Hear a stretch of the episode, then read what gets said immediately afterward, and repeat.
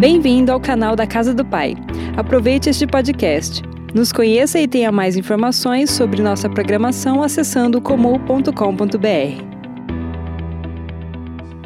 Amém. Bom dia, Casa do Pai. Você que está conectado conosco, é muito bom poder estar junto com você, entrar na sua casa, tá aí onde você estiver, né? De repente, é, é, você está assistindo em outro lugar. Deus tem um recado para você. Nós todos estamos vivendo algo novo, né? Uma situação nova e é muito importante. Você está muito ligado, muito bom. E a palavra de Deus para você nessa manhã é essa: mantenha a esperança em tempos de adversidade. Mantendo a esperança em tempos de adversidades. E o texto que o Senhor colocou no meu coração, está lá em 2 Crônicas, eu preguei ano passado sobre esse texto, mas nós estamos vivendo um momento peculiar. E por isso, eu queria que você abrisse sua Bíblia aí em 2 Crônicas, capítulo 20. E ao abrir sua Bíblia, queridos, eu queria que você também abrisse o seu coração. Enquanto você abre, eu gostaria que você, como eu tenho dito, não assistisse o culto, você participasse do culto. O culto é parte. Nós estamos fazendo a questão de estar aqui, queridos, para ministrar você, para que você se sinta parte dessa reunião. Há momentos que a igreja precisa estar reunida, e nós estamos reunidos online. Como o pastor Alessandro disse, por força de uma liminar que saiu na sexta-feira, está havendo uma guerra jurídica as igrejas não podem estar abertas, como foi falado, nem para a oração de alguém. Porque um juiz de Duque de Caxias, no Rio de Janeiro, ele soltou uma determinação, enquanto essa liminar não cair, as igrejas continuam por ordem, justiça federal, elas têm que cumprir isso. Mas nós queremos abençoar a sua vida. Então, nossos cultos continuam online, já seria online de qualquer forma. Tudo aquilo que a gente está fazendo está coberto pela lei. Então, abra o seu coração agora. Nós estamos vendo dias muito estranhos, queridos. É impressionante. E é interessante como as coisas mudam a cada dia. Parece que aquilo que a gente pensava ontem já não pensa hoje, a gente nem sabe o que nós vamos pensar amanhã. E eu queria que você entendesse isso. Como é importante, queridos, você entender o momento que nós estamos vivendo. Porque é tão lindo quando nós estamos aqui. É tão maravilhoso quando nós estamos reunidos e com certeza esse tempo vai passar e nós queremos declarar agora em nome de Jesus que passe logo. Mas enquanto isso não acontece, nós temos que olhar para esse tempo tão diferente.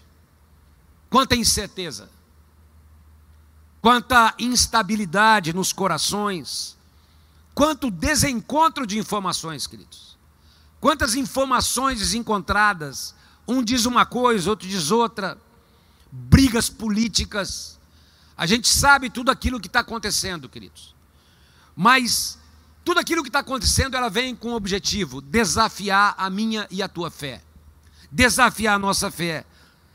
E um momento como esse exige de nós, sim, responsabilidade, bom senso, amar a tua vida, principalmente com você que está aí, queridos. E é por isso que nós temos como igreja, tomado todos os cuidados necessários.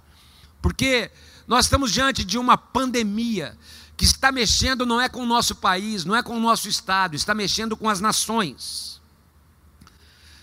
E nós estamos declarando que, em nome de Jesus, na nossa nação, que ela não avance como as previsões estão aí. Nós também estamos declarando que a economia possa voltar o mais rápido possível, porque nós sabemos como isso, isso vai ser prejudicial.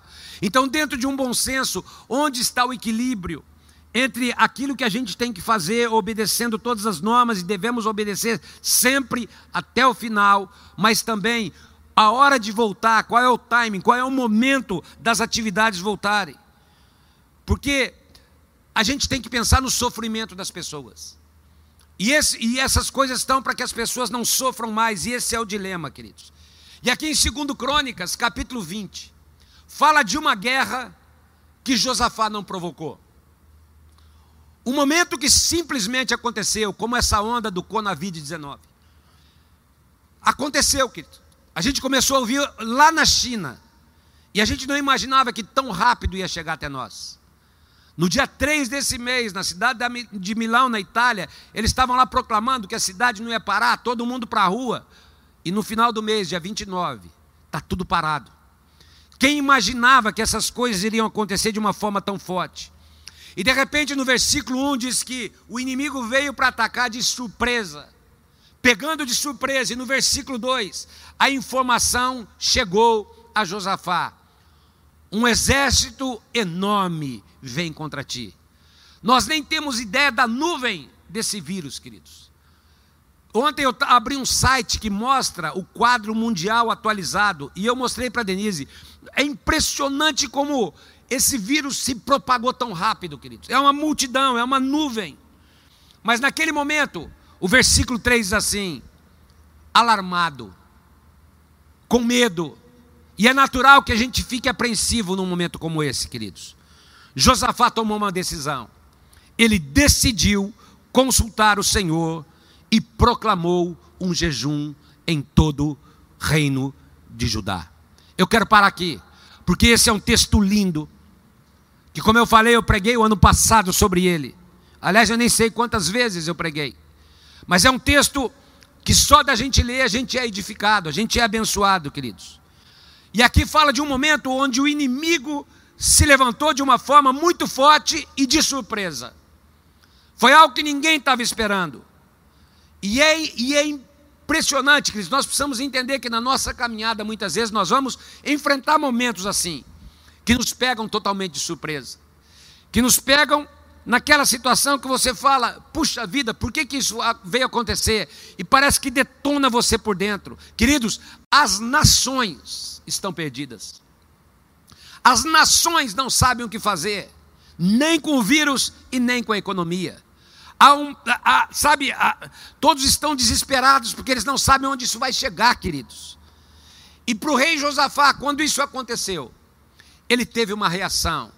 E eu acho muito interessante, porque essa é a atitude que todos nós devemos ter. Um medo ligado à cautela. Uma postura necessária em tempos de tensão, de incertezas, que você não sabe exatamente o que vai acontecer é aquela coisa que tem que te fazer correr para Deus, ir para a presença de Deus, confiar em Deus. Porque neste momento, queridos, gente perdida é o que não falta. Neste momento, gente desesperada é o que não falta. Neste momento, gente que está completamente, gente pensando até em suicídio, gente, sabe, completamente desestabilizada. Mas é interessante que no versículo 3 diz assim: Então Josafá teve medo. Mas eu quero falar um pouquinho de um medo que é importante, queridos, que é o medo da prudência. É o medo que fala que ele é aquele medo proveitoso, aquele, aquela cautela, deixa eu melhor dizer, que é importante para todos. Não apenas do reconhecimento da incapacidade, mas também da humildade. Queridos, eu vindo para cá nessa manhã, eu estou impressionado com o número de idosos que ainda estão na rua. Eu mostrei para Denise, caminhando, andando de bicicleta, varrendo a rua, tendo contato com as pessoas. Você vê mais idosos, que é o principal grupo de risco, do que qualquer outro tipo de pessoa na rua, queridos. E se você está me ouvindo, você é idoso, não faça isso.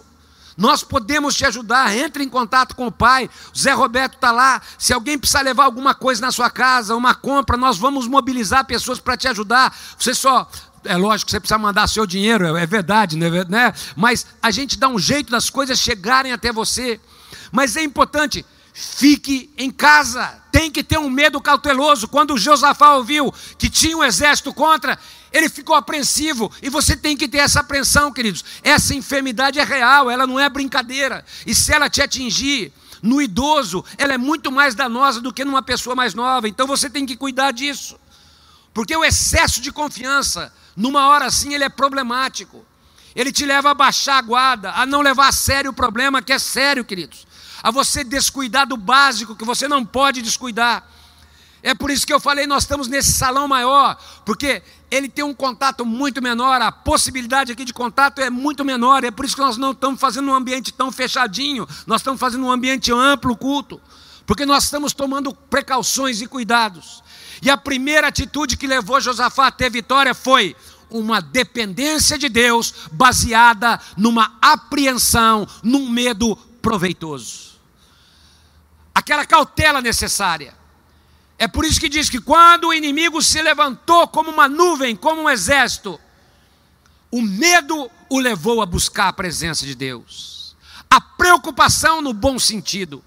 E ele teve uma postura necessária, uma atitude prudente, uma atitude que todo que você deve ter na sua casa, sadia, contrária a esse medo excessivo, irracional, que leva ao pânico, ao desespero, é aquele medo que te leva para Deus. É, aquele, é aquela situação que você fala, gente, eu não sei o que fazer, então a minha resposta tem que estar na presença de Deus. Porque o pânico, queridos, te leva a pensar o que não deve, a sempre imaginar o pior. Vai acontecer comigo, vou morrer. E aí a pessoa começa a sofrer por antecedência. E esse medo proveitoso te leva à segunda postura. Ou seja, uma cautela. Diz assim: então Josafá teve medo e se pôs a buscar ao Senhor. Mais do que nunca, queridos. Caia de joelhos todo dia na sua casa. Vá para a presença de Deus. Há uma apreensão, há um medo natural das informações que chegam, que não está ligado a pânico, quero dizer, que tem que te levar para a presença de Deus tem que olhar para a situação econômica e falar: Deus, eu não sei o que vai ser do meu emprego, eu não sei o que vai ser da minha empresa, eu não sei o que vai ser ali pela frente, mas uma coisa eu sei: eu vou para a tua presença, porque o Senhor vai cuidar da minha vida. Uma coisa eu sei: esse medo não vai me paralisar, mas vai me levar para a tua presença. Essa foi a atitude de Josafá, queridos. E lá em Efésios capítulo 3, versículo 14, o apóstolo Paulo diz: por esta causa eu me coloco de joelhos perante o Pai, de nosso Senhor Jesus Cristo. Então a primeira lição que nós aprendemos com Josafá é que há um medo proveitoso, há uma cautela necessária.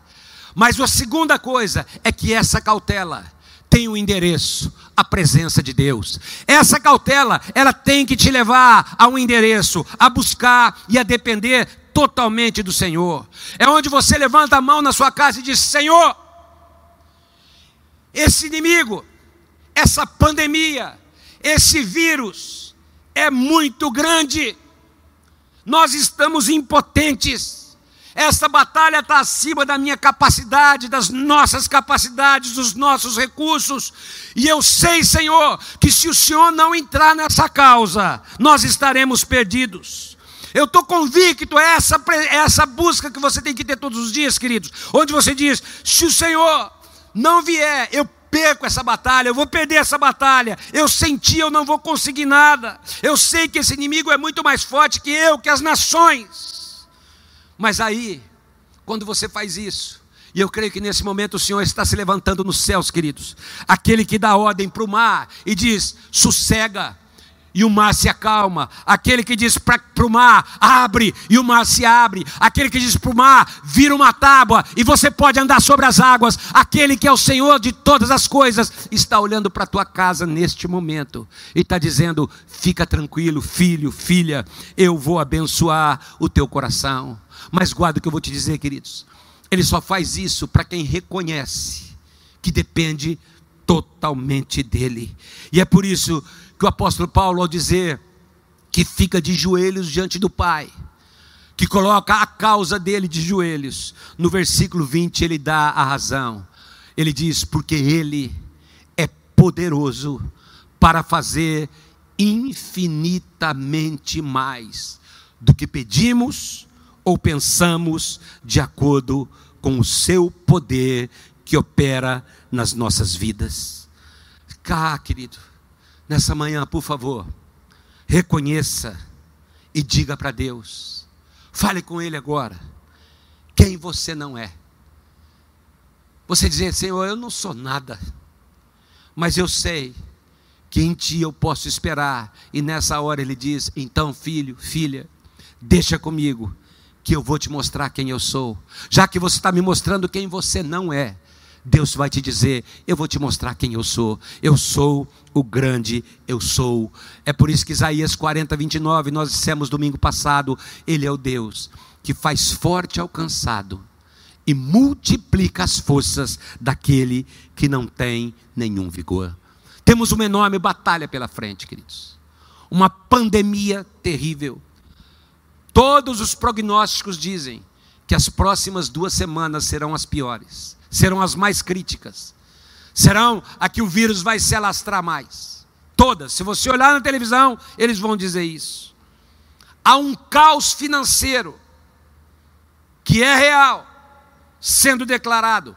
E o que eles estão dizendo é que não vai ser uma recessão, vai ser uma depressão. E se é depressão, queridos, um lockdown, é algo muito pior que a gente não tem nem a dimensão. Que no Brasil só aconteceu em 1907, queridos. Famílias desesperadas em relação ao futuro. Profissionais da saúde num grande dilema. Ontem, eu assisti, não sei se você que está aí nos vendo nos assistiu isso. Tem algo que cortou meu coração, queridos. Um pai, médico ou profissional de saúde, ele chegou em casa e o filhinho dele, de mais ou menos três anos, veio correndo para abraçá-lo. E a hora que o filho está chegando para abraçar, o pai estende a mão, fala para o filho não, não chegar, porque ele trabalha diretamente com quem está contaminado. E a hora que o filhinho para, aquele pai começa a chorar, cai de joelhos e fala para o filho: Eu não posso tocar em você. Que cena, queridos. Que cena. Imagina um pai, o filho, novinho, três anos, querendo abraçar o pai. O pai fala: Não posso te abraçar. E o pai começa a chorar. Queridos, as pessoas estão completamente sensibilizadas, sensíveis a algo que está acontecendo, queridos.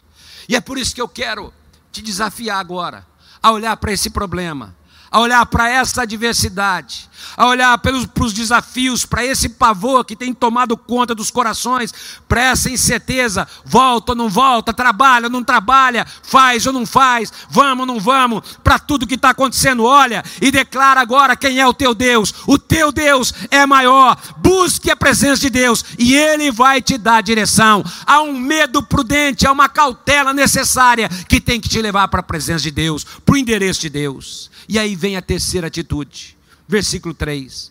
Josafá teve medo, se propôs a buscar ao Senhor e apregoou um jejum em todo o Judá.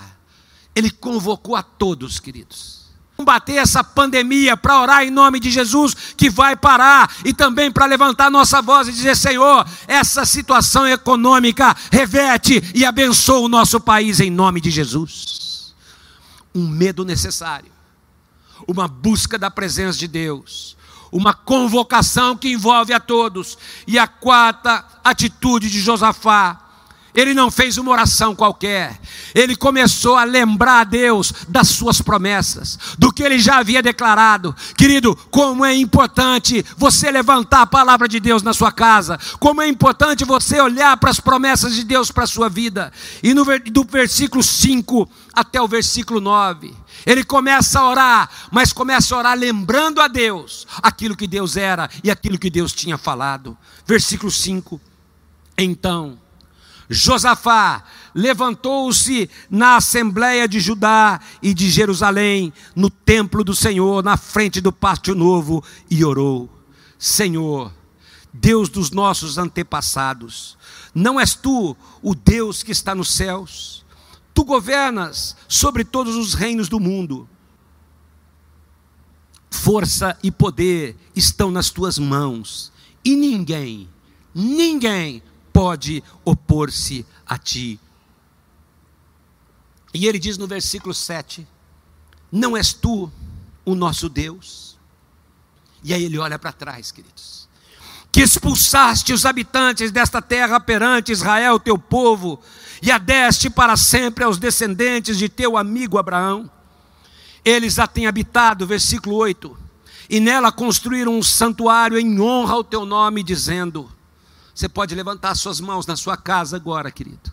E aí eles disseram: Se alguma desgraça nos atingir, seja o castigo da espada, seja a peste, seja a fome, seja o coronavírus, seja a depressão econômica, seja a enfermidade, seja o problema qualquer que for, nós nos colocaremos em tua presença, pois nós levamos o teu nome e clamaremos a ti na nossa angústia, mas temos uma certeza: o Senhor nos ouvirá e o Senhor nos salvará. Queridos, neste momento, Deus já está olhando para a tua vida, para a tua casa e para aquilo que diz respeito. Levanta as tuas mãos. Diga comigo, eu queria chamar os músicos aqui. Senhor, nós estamos na tua presença. O Senhor se lembra? O Senhor se lembra? Foi o Senhor que prometeu, Deus. Foi o Senhor que deu meus filhos. Foi o Senhor que deu a minha casa. Foi o Senhor que deu o meu emprego. Foi o Senhor que deu a minha saúde. Tudo é dádiva tua. Por isso, nessa hora, Deus, eu só estou te lembrando que foi o Senhor que me deu. Eu só quero te fazer lembrar do Senhor, e por isso eu quero te declarar: eu não abro mão de nenhuma promessa que o Senhor fez ao meu respeito e a respeito da minha casa, Pai. Foi o Senhor que deu. Querido, você pode declarar algo comigo na sua casa. Diga comigo, Senhor. Se o Senhor não fizer, eu entendo, eu respeito, mas eu quero te dizer agora: eu não abro mão de nenhuma das tuas promessas, eu não abro mão daquilo que o Senhor já declarou, porque eu sei que o Senhor vai agir. Primeira atitude, uma precaução necessária. Segunda atitude, você conhece o endereço. Ore, busque, caia de joelhos. Terceiro, a convocação não é para um, é para todos nós. A convocação não é para uma pessoa, é para toda a igreja. Quarta atitude, faça Deus lembrado daquilo que Ele já prometeu. Mas agora vem a parte, a parte boa do que aconteceu. Segundo Crônicas, capítulo 20, versículo 14. Então, então veio o Espírito do Senhor no meio da congregação. Pai, que o teu Espírito invada cada casa agora. Que o teu Espírito invada cada lar. Que a tua presença preencha cada espaço dessa casa, Pai. E assim como aconteceu com Josafá, que o Senhor venha no meio dessa família que está reunida agora. Venha com tua presença, Pai. E no versículo 15 ele diz: Dai ouvidos, dai ouvidos todo Judá, e vós, moradores de Jerusalém, vós, moradores de Araçatuba, vós, moradores da cidade onde você está me ouvindo agora, e tu, ó rei Josafá, ao que diz o Senhor, de repente Deus libera a sua voz, e a voz de Deus foi: Não tenham medo. Não se apavore, não se atemorize com essa situação, com essa pandemia, com esse problema econômico que está sendo declarado. Eu vou dar saída. Não se apavore com o que está acontecendo. E ele diz: Não temais, nem vos assusteis por causa desta grande multidão, por causa dessa nuvem viral, dessa pandemia dessa recessão. Sabe por quê? Porque a peleja não é vossa, a peleja é do Senhor, o seu Deus. A batalha é do Senhor, a peleja é dele. O teu problema é dele, o nosso problema é dele, queridos, está nas mãos dele. Essa batalha financeira, a família, qualquer que seja, é dele. Por isso aí, levante-se agora pela fé porque Deus está te dizendo: o teu problema é meu problema. Eu estou olhando para você, meu filho e minha filha. Eu estou atento ao teu coração. E aí ele diz no versículo 16 de 2 Crônicas, capítulo 20: Amanhã, amanhã, você pode aí na sua casa, se tem mais gente perto de você, é tua família mesmo, aí não tem problema de dar a mão, vocês podem dar as mãos agora e profetizem, vai chegar rápido. Eu tenho crido em meu coração, queridos, Eu não estou falando nada místico, eu estava conversando com o pastor Luciano essa semana e eu disse: a Páscoa significa passagem, e eu tenho declarado no meu coração: Senhor, até a Páscoa, traga uma direção clara até a Páscoa reverte essa situação, Senhor. E aqui ele disse: amanhã, eu não sei exatamente o que, quando será esse amanhã cronologicamente, mas eu sei, está muito mais perto do que a gente imagina aquilo, a reviravolta e aquilo que Deus vai fazer em nome de Jesus. Ele diz: amanhã descereis contra eles. Eles estão subindo pela ladeira, há uma nuvem vindo de encontro a gente, queridos tem dor no meio do caminho, tem apreensão, tem problema, tem deserto. Mas o Senhor está dizendo agora: esse deserto vai ter fim, vai ter parada, é apenas um local de passagem, porque logo ali na frente tem bênção declarada para a tua vida. E aí ele diz: nesse encontro, nesse encontro, não tereis que pelejar, toma posição e ficai parados. Acho que nunca essa palavra foi tão real. Ficar quietinho em casa, aguardando o livramento do Senhor. É muito louco o que Deus vai fazer, queridos. Ele está falando, fica parado. Fica parado. Não fica agitado, não fica inquieto. Porque a briga é do Senhor, a luta é do Senhor, a batalha é do Senhor. Quem vai guerrear por você é o Senhor. Ele diz: Fica parado e veja o livramento que eu vou te dar. No versículo 18 diz: Então Josafá se prostrou com o rosto em terra, e todo Judá e os moradores da cidade também se prostraram perante o Senhor e o adoraram. Não tinha acontecido ainda, queridos. Ainda não aconteceu. Mas Josafá colocou o rosto em terra.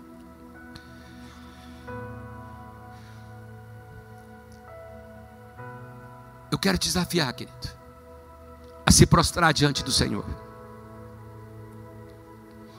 A nessa próxima semana, como nunca buscar a presença de Deus. Todos tinham que estar juntos. Se você puder mandar um WhatsApp para alguém agora, querido, que você conhece. Eu quero te desafiar, manda agora. Escreva assim: a batalha é de todos. A batalha é para todos. Mas escreve esse, ó, me ajuda aí. Me ajuda aí. Nós estamos precisando de resposta. Põe teu rosto em terra. Busca a presença de Deus. Manda o WhatsApp para alguém. Fala, me ajuda aí. Vamos orar junto.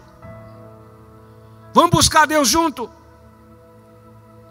Porque no versículo 18 diz assim: chamaram os levitas, os adoradores, para louvar. E eles se dispuseram a louvar ao Senhor em alta voz. Em alta voz. Como nunca antes. Para ficar rouco mesmo. E eu quero dizer agora: não é só o WhatsApp para quem está longe.